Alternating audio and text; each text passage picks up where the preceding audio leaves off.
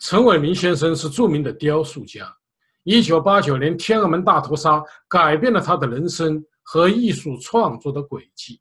余英时先生说：“陈伟明作为一个艺术家，他承担了这样的历史责任。他用一颗艺术家的良心，以个人的审美意识来审视、感悟这个社会的美与丑，以艺术的形象记录他所感悟到的历史事件，特别是那些当政者所刻意淡化。”和抹杀的历史，他用泥巴、用雕塑刀把它们雕刻出来，历史作证，让人们永远铭记。下面有请陈伟民先生。呃，陈伟民先生啊，因为您是一个非常知名的这个雕塑家啊，也有很多呃作品，并且在世界上影响也很大。我就发现一个非常啊奇特的现象，就是在您的创作中啊。政治似乎是一个非常强烈的主题，您似乎啊用艺术在展现政治，一直在激励中国人追求民主和法治。为什么会这样呢？其实我原来呢是根本就不关心政治的，在六四以前吧，纯粹的是一个呃雕塑家或者是一个艺术学徒。那么，因为一直没有关心政治，都在一个艺呃艺术的圈子里面在周游。那么，后来八九的时候呢，这给我一个非常大的震撼。嗯，在以前虽然七九啊什么这种我也呃有所耳闻，包括王军涛、我哥陈伟健他们都做过这些很多大量的工作，但是我一直没有涉及进去。但是八九年的坦克。碾碎了我作为一个艺术家啊，这个一个梦想。我认为从这时候我开始认识到，一个艺术家，我们一直是在寻找自由，自由的表达，表达自己的思想，表达自己的艺术才华，嗯，把它落实在那个我的雕塑上去或者画布上去。但是呢，现在我知道，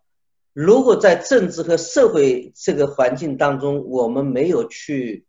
表达的话，那么我们作为一个艺术家的呃自由和良知就无法表达，而无法实现。那么八九年的时候，我刚刚跑到新西兰，在那边每天二十四小时的画面的滚动，给我留下了非常非常深刻的影响。那种血腥的画面，坦克在人群当中碾过去。方正的断腿，啊，那个血流成河，这种那个自行车堆成一堆小山一样的这种画面，那我想做一个艺术家，不是要寻找自由吗？你如果在你身上落下那么大的痕迹，震撼你人心的东西，你不去表达，你还表达什么呢？你还去表达那个花花草草吗？还是那种线条呢？没有生命的线，那么活生生的生命在这边死亡。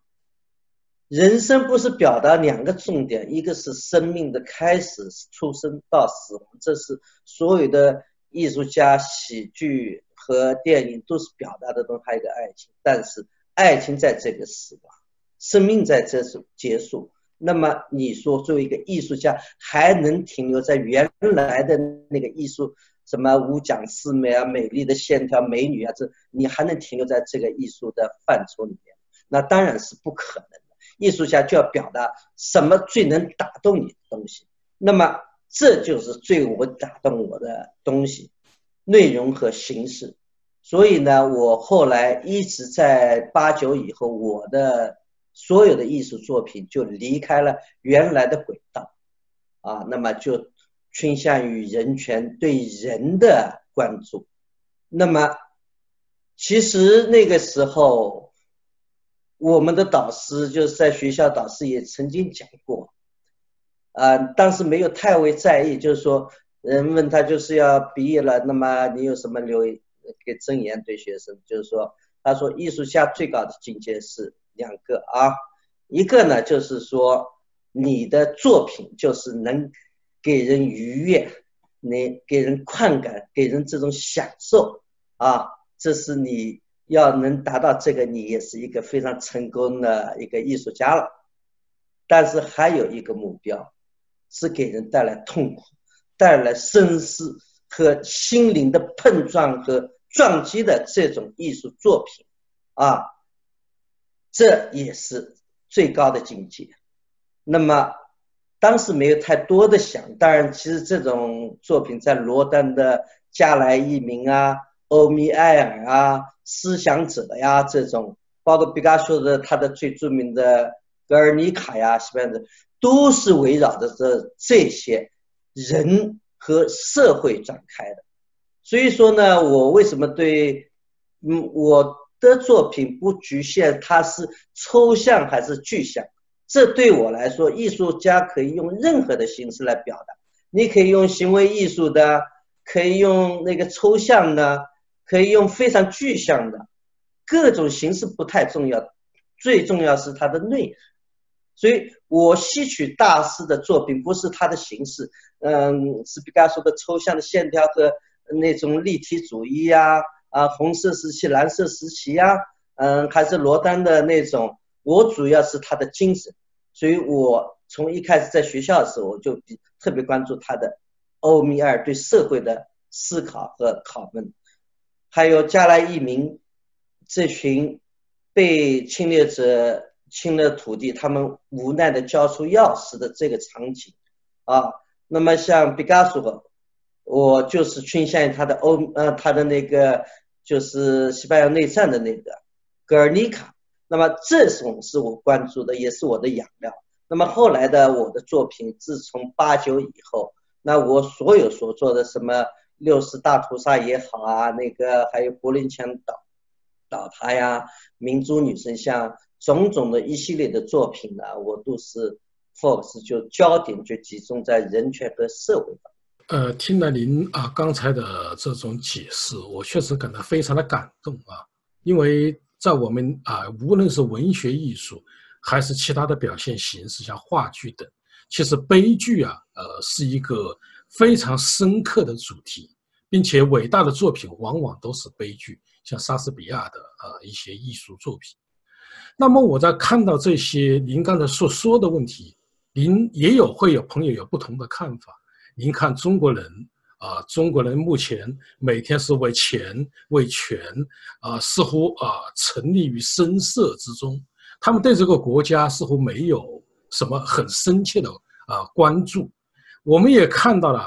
六四大屠杀，二十九年过去了，明年就是三十年的这个纪念了。那么，似乎中国也没有改变，共产党仍然在啊掌权，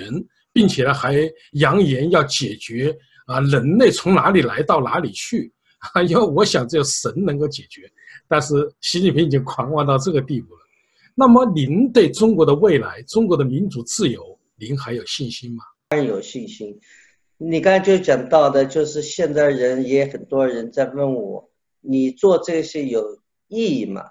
你作为艺术家，你老是去关心这些政治方面的问题，你应该是你的艺术作品能拿到大的大都会啊，什么地方去展览啊，啊，参加各种各样的艺术活动呀，这才是你作为一个艺术家应该做的东西。你现在好像是有一点关心的东西，不是你应该关心的东西。但是有一个哲人他讲过。自从奥斯维辛营以后，就没有了意思。为什么讲这个东西？去奥斯维辛集中营那么多的犹太人，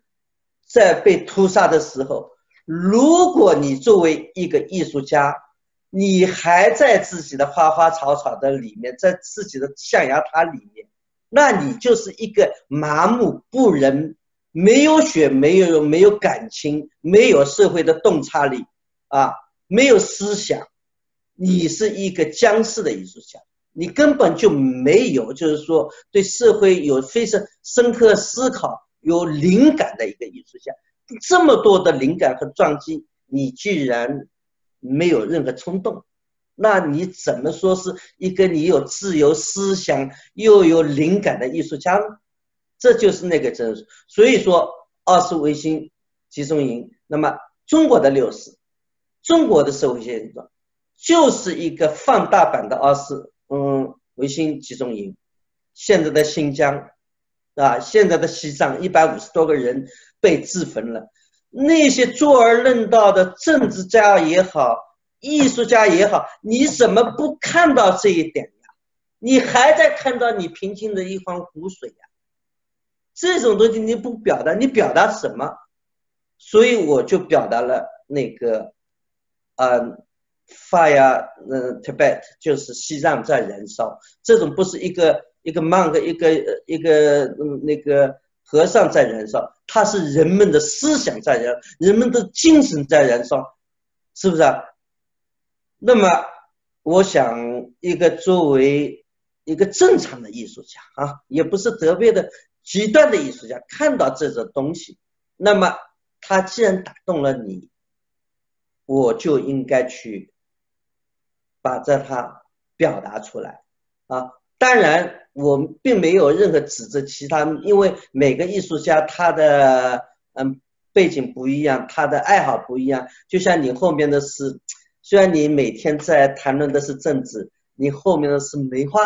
当然梅花也是一种表达啊。就是我的后面是其他的，嗯，牛头马面啊，达赖喇嘛这种，后面这边的是那个陈达珍，就是六世的英雄。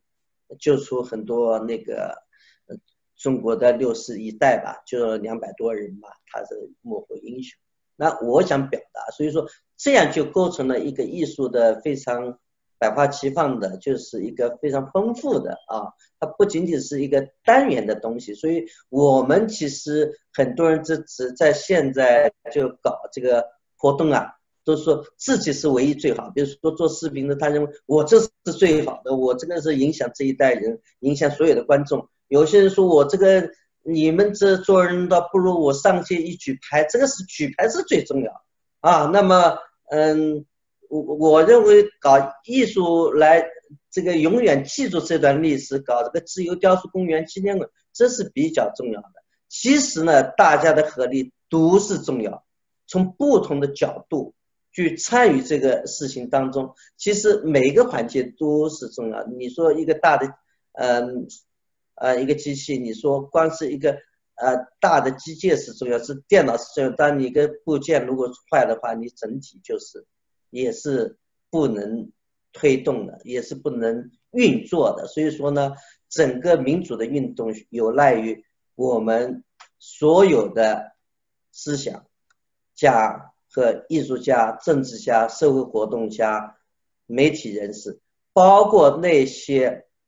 自干五，就自己带着干粮在键盘上打打字，从来不参加那。我认为他们也很好，因为他们是我们的基本群众，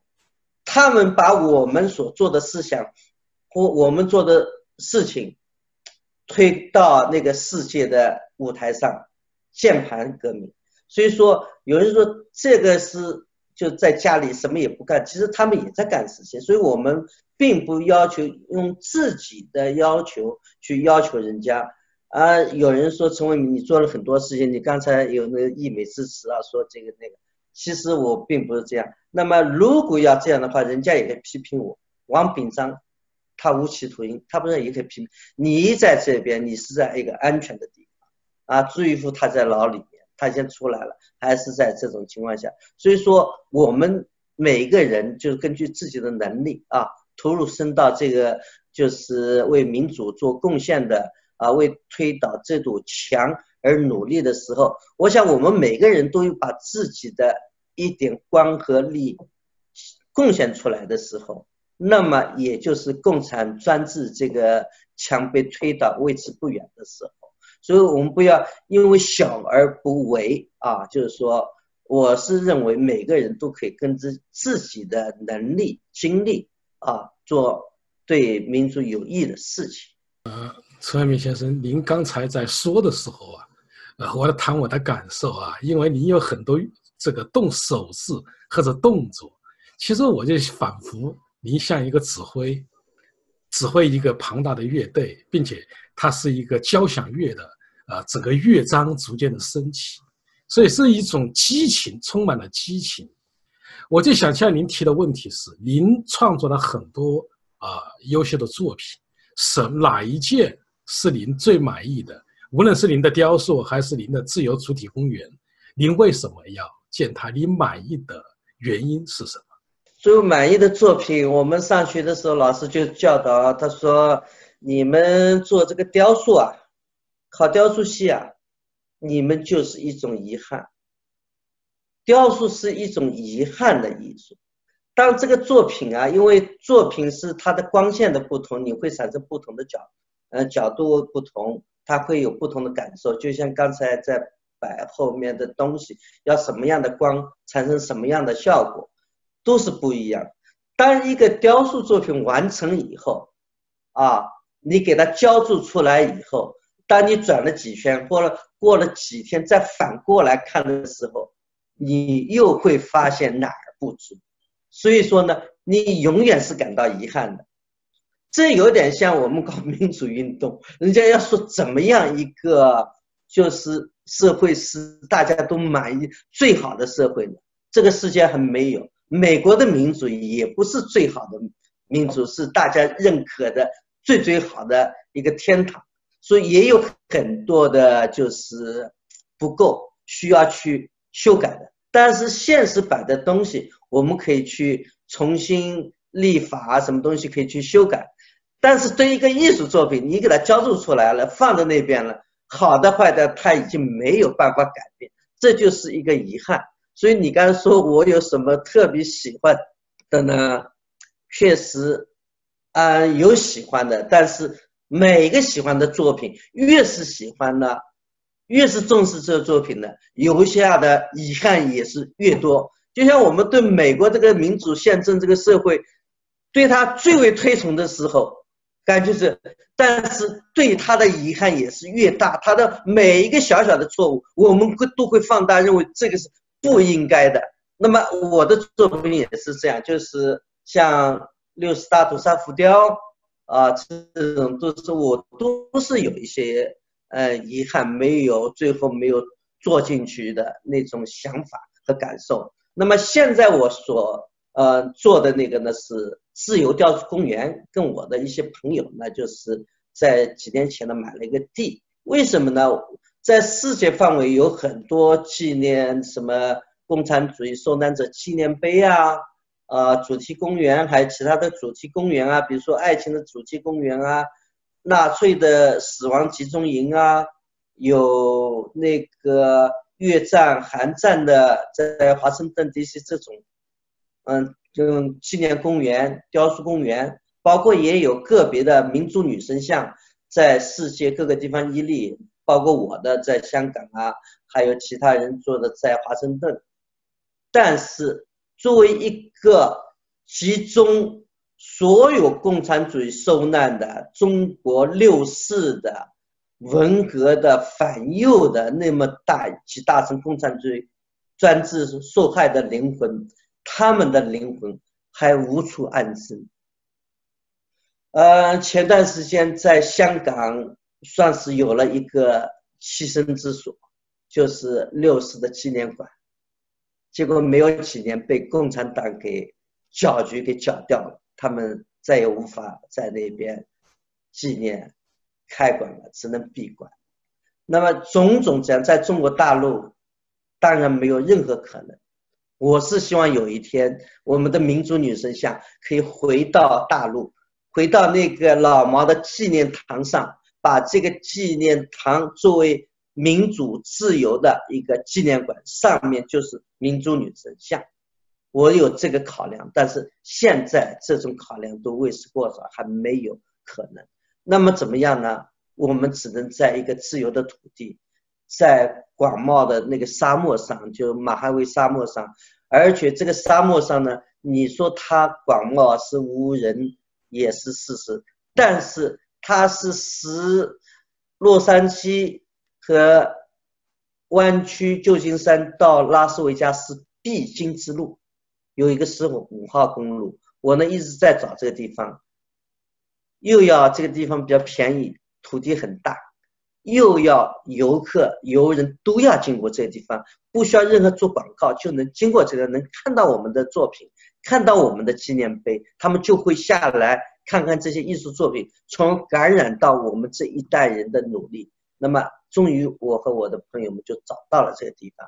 嗯，每年这个地方据那个官方的统计，每年有数百万人经过这边。啊，前去拉斯维加斯，而且，嗯，对于洛杉矶人吧，他就是拉斯维加斯就是他们的后院，每个星期五六就会带着亲朋好友或者中国来的客人就去那边去玩，所以都能看到我们这作品。有很多人说啊，我们看到你的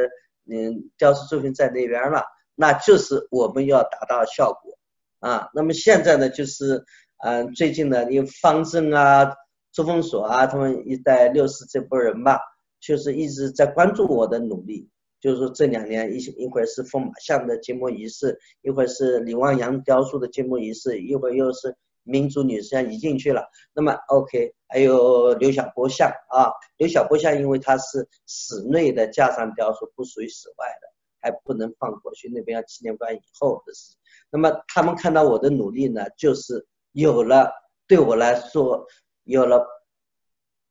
嗯，回报就是说，社会上他们已经引起了关注，他们愿意跟我们合作，一起来作为主人，这块土地上的主人，我们一起来共同来完成，啊，来塑造，来铸浇筑我们这段中华民族的可歌可泣的这段历史。这段历史不仅仅是从六十开始，从这个更早，四九年，甚至可以追溯到更远。那么这个历史就需要我们不同的人来进行完成和来进行填补。那么很高兴，他们就是有十个组织和个人，他已经在最近呢，就是啊参与进来了。这个雕塑公园创立之初呢，是我跟。赵永奎、李元啊，我们三个首先购买这个土地作为自由雕塑公园创立之使用。那后来又有建明的加入，那么最近呢又有方正、周峰锁、王军涛、陈立军还有盛雪等个人，还有怎么组织，像民主党啊、洛杉矶中国民主平台啊，还有我们。民族女神基金会等组织啊，一共十个机构和个人加入，我们一起合作啊，继续开发，使我们这个项目可以搞得更好啊。我们团结一致，我们会把这个事情搞得更好的。那么每个参与进来的组织呢，会有啊，就是一万块钱拿进来啊，作为我们前期开支。那么我们原来的四个股东吧，就是说。就是把这个雕塑公园的土地和原来的建设那些雕塑放进去，那么我们大家成了这个土地上的主人，一起来为这个民族做出贡献。而这个做贡献呢，不是作为一个旁观者或者一个支持者啊，原来也有人给你一些钱，但他们作为一个支持的角度，那么现在我们是作为主人的角度，我们共同来开发来。建设这个嗯雕塑公园和纪念馆，嗯，那这样对我来说那是嗯非常好的事情，我的压力也就小一点。有那么多的同仁，我们一起来为这个事业奋斗。那么大家说，我们这是第一步，第二步，我们希望更多人来参与这个事情啊，更多的人作为主人的角度，这因为这个本来就是一个公嗯非盈利的公公共事业，不是属于某一个人的。是吧？这个六四也好，嗯，中共独裁者也好，世界上的所有的共产主义受难者也好，这不是个人的事情，这本身就是一个，嗯，社会的事情。所以希望更多的社会的人来参与，来关注这个事情的，嗯，就是推进。呃，策明先生，我注意到您的背后啊，是一个达赖喇嘛尊者的一个雕像。您为什么啊要雕这个塑雕？你想表达的意思是什么？达赖喇嘛这个塑像呢，已经十几年以前作为当时刚刚开始那个汉人跟藏人的交流，因为达赖喇嘛呢，一直过去几十年跟中共一直在进行谈判，那但是几十年没有任何结果，没有任何推进。那么达赖喇嘛就是想到，光跟中国的政府谈判是没有什么希望，希望跟更多的汉人交朋友，汉人才真正的代表这个中国的主人。虽然他们现在是被压迫的这一，嗯，这一批人，但是应该让更多的藏人跟汉人交朋友，才有了一个叫汉藏协会那么一个组织。那是快二十年前的事情，那么他们就嗯要汉藏对话呀，这种活动就以薛为嗯为主啊，他就开始了这方面的嗯汉藏交流。那么汉藏交流，那么用什么形式呢？就是如果我们能送一尊塑像给达赖喇嘛，表达我们汉人对。藏人的敬意啊，嗯，这样的话呢，可能是一个比较好的切入点。所以说那年呢，就是多少年前啊，就是我受汉藏协会的委托做了这个塑像，然后嘛，我们就送到达赖喇嘛所在地的达赖萨拉，印度的达赖萨拉。在节目仪式上呢，你也可以找到这个味道，就是说这种。感觉啊，我是在中国做那么雕塑，也做了嗯大型雕塑，有各种各样的节目仪式，什么省市领导来剪彩啊这种，我都没有经历到那种的。我感觉一个雕塑的重要，它真正像一个桥梁和纽带。当达赖喇嘛把这个塑像、这个西藏的国旗给拉下来的那一刻的时候。全场长时间的发自肺腑的掌声，就是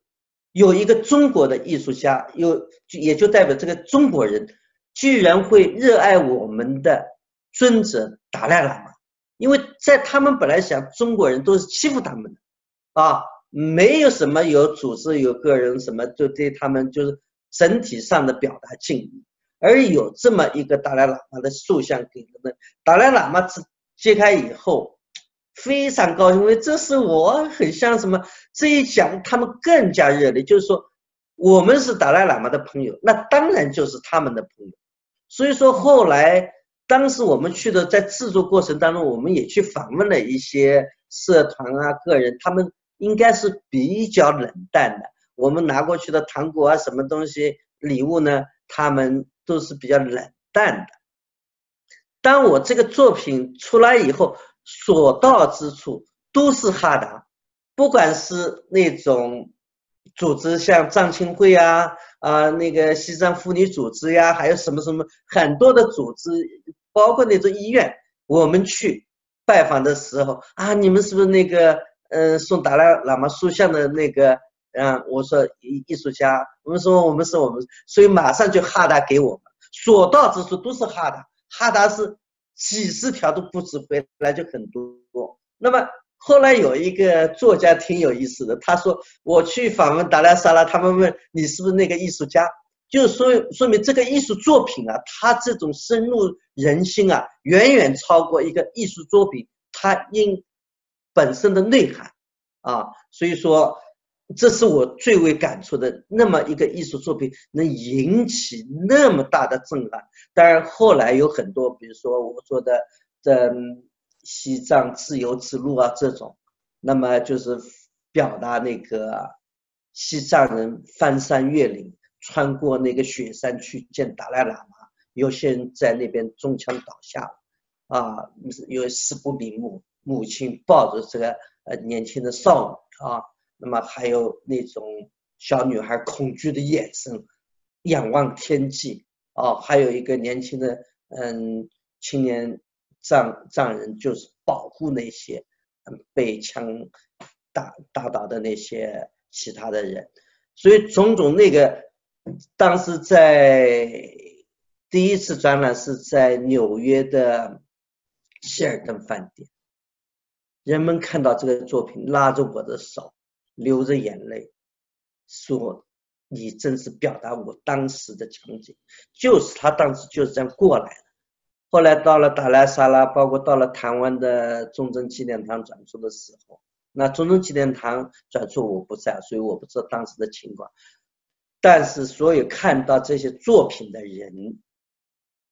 就是流泪动容。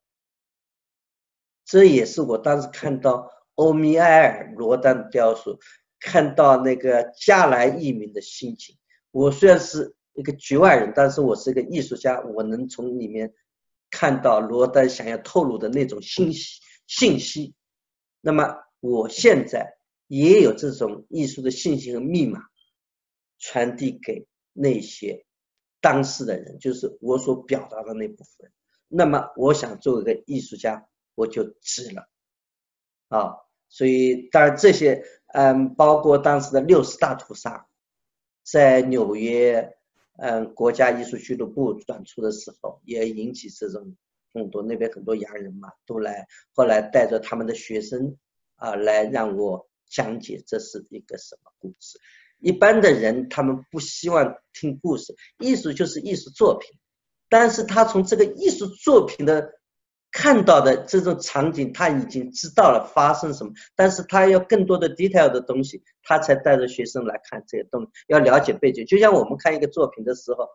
作品的好坏，我们用作品讲话。当你当看到他的作品非常打动你的时候，你可能就要去查这个艺术家的背景是什么了，是不是啊？他就是说比原来更加进一步。一般我们就。你就是看画嘛，你不需要那个艺术家是干什么不重要，艺术传递的信息是最重要。但是当他一旦释放出这种东西的时候，作为一个观察家的时候，他可能就去了解这个艺术家是干什么的，他为什么要表达这个东西。所以呢，呃，虽然我离开了体制内的那个发财也好，出名也好，中国就像我这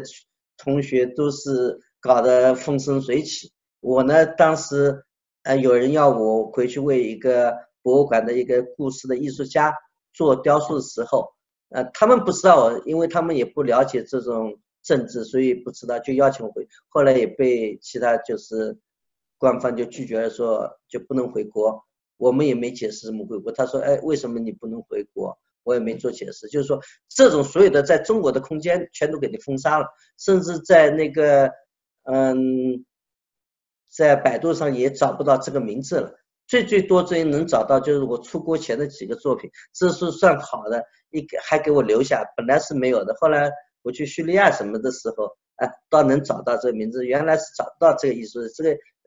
艺术家就是从此失踪，这对我来说不重要，我能在海外能把这种历史记录下来，我认为这是对我人生是比较重要。陈陈阳明先生，您呢？确实啊，您的 这种陈述让我非常的感动啊。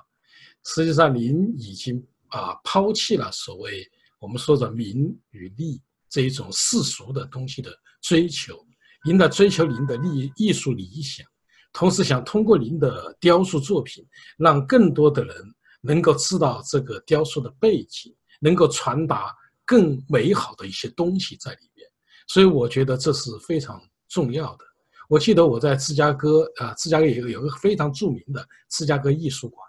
我们看到啊，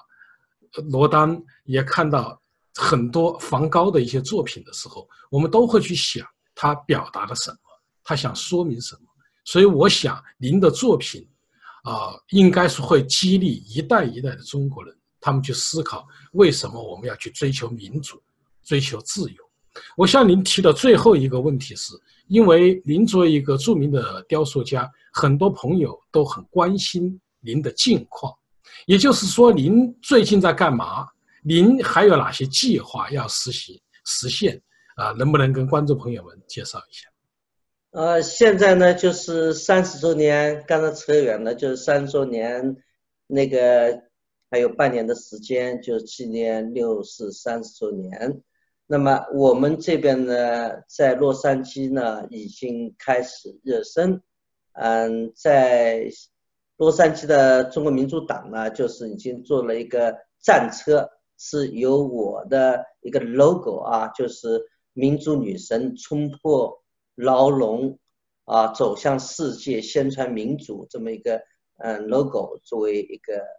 车的标贴，也是主题思想。那么已经开始走向大街，走向那个华人聚集的地方，宣传民主和自由，和这三十年来中共对民主人士的打压，对六四犯下的滔天罪行和一系列的现在的维权呐，这种防止拆迁啊这些社会问题。那已经开始了这个热身。那接下去呢？我们有几个计划。我们现在已经组成了一个六四的纪念委员会，大概有十几个人，东部的、加拿大的，嗯，有澳纽的朋友，那么我们洛杉矶的朋友联合，嗯，行动。我们呢，在时间上呢，有一个就是互相的协调。因为所有的地方呢，对三十周年这个重要的时刻呢，都会有比较重大的纪念活动。那么我们呢是定在六月三号，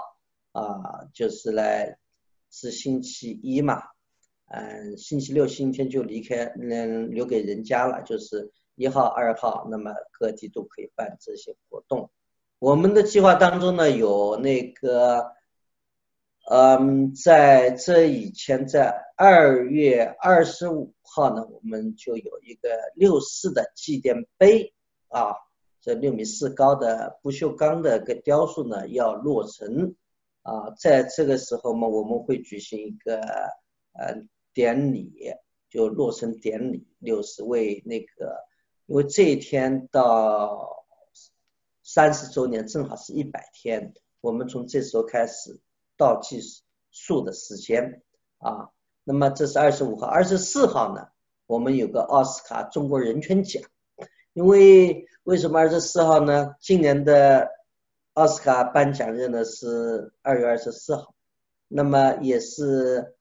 那个艺术界表彰那些对艺术电影事业做出卓越贡献的那些人士颁的一个奥斯卡金像奖。那么在五年前呢，到现在第六年头了，就我们也搞了一个叫奥斯卡中国人权奖、人权自由奖，来讲褒奖那些在中国监狱里面的那些嗯民主自由斗士。那么已经有五年了，今年第六年。那么二十四号我们会有这个活动，到了二十五号，那么正好是这个嗯六四纪念雕塑纪念碑的落成。那从这时候开始的一百天，就是一直我还做坦克人呐，啊，坦克人是，这张是中国民主运动，中国人民应该说，普罗大众是最光彩的一张名片，一个人一己之力面对这么一个铁甲的长龙坦克群，所以说。包括我们你呃新西兰吧，那地皮人稀地方，酒吧我上次去酒吧打开看到都有坦克人，这种地方都是有坦克人。那呢这边我问过很多人，他们都知道啊，Tank Man 是吧？是我们最亮丽的名片，也是中国人和外国人都熟知的那么一个历史事件的重要的标志。所以呢，我呢要在六四三十周年的时候呢，我要把这个场景重新。用艺术、用雕塑的形式重新浇筑在这个马哈维的沙漠上，我们这个自由雕塑公园啊，面对广袤的土地啊，他向世人展示中国最为血腥也是最为勇敢的这一页啊。这是六月十三号，也欢欢迎所有的爱好自由的朋友们能来一起跟我们。啊，参与这个历史，见证这个历史事件，嗯，这是那么当中也是有些插曲吧，就是说，嗯，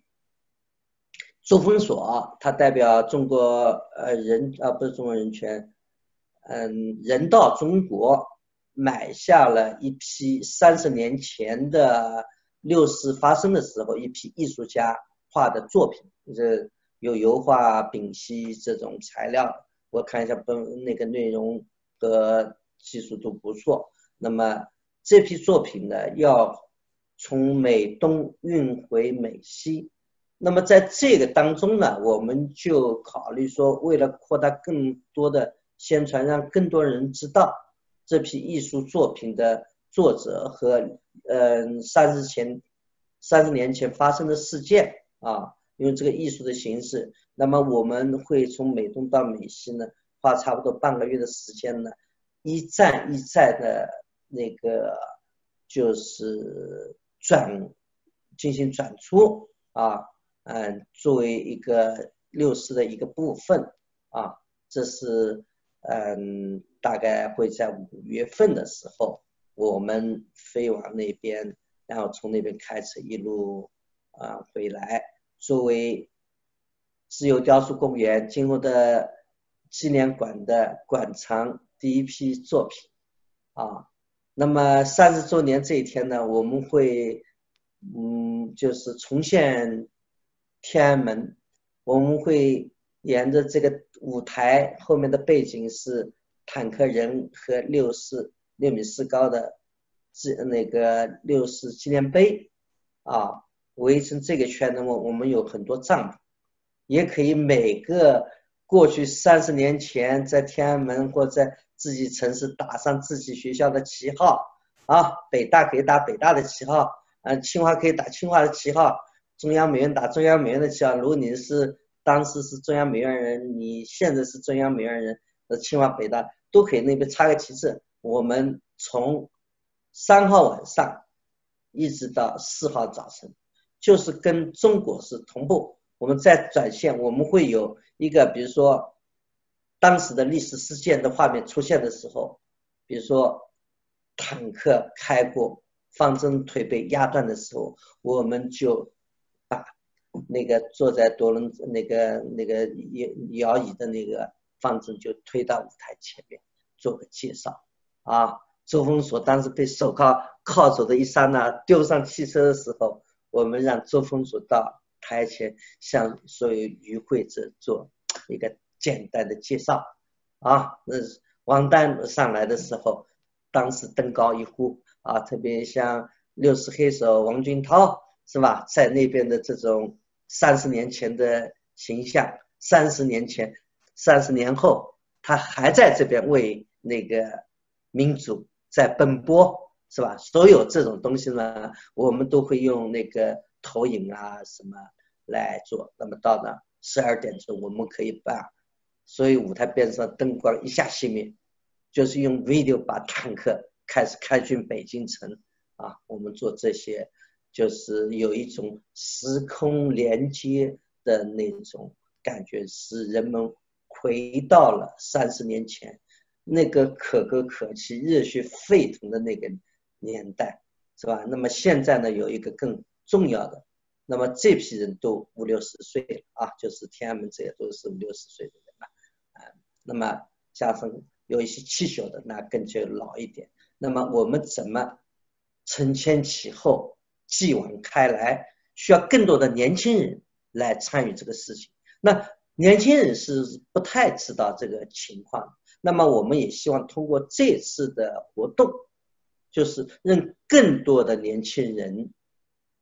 知道当年发生什么事情。嗯，如果你让他们自己去找书，图书馆去看，自己找维度看，这种也是一个形式。那这种呢是，嗯，除非。非常关注政治和社会的那些人呢，他可能会去自己做这种事情。那还更多的人呢，你要给他有这么一个环境，他可能会受到教育。哦，原来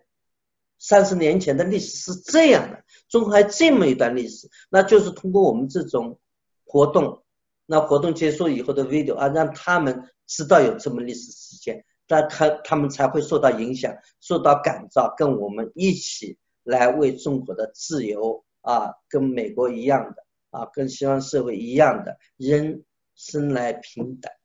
啊，我们有拥有自作一个人的权利，有选举的权利，让他们意识到这一点，所以更多的人那么来推动我们中国走向民主、自由和宪政，贡献每一个人的经历。那么一个人的力量是小的。我们希望更多的人，大家一起来为我们这个国家，因为这个十四亿的中国，只有这个国家真正走向宪政和民主的时候，那么这个世界才会有安宁。如果仅仅是西方国家有这种民主和自由的宪政，在东方还有那么十四亿人还是处在一种水深火热、不民主、没有选举权的那种状态的话呢，这个世界不会安宁，也不能算是一个幸福、一个自由的社会。子木这样评价陈伟民，他说他不被现实中的功利、时尚所左右，他挣脱了商业利益的作品创作，他把自己的灵魂、自己的创作与现实社会的正义、正气紧紧地绑在一起。他拿没有生命的泥巴、石膏、青铜，通过雕塑刀、斧、浇筑，彰显了美与丑、善与恶，记录再现了昨天的历史。创造了鲜活不朽的生命。高尔泰说：“逆风万里，陈伟民撒下了一把茉莉花的种子，现在它们已经发芽、开花了。”好，各位观众朋友，今天的节目到此，感谢您的收看，也感谢陈伟民先生。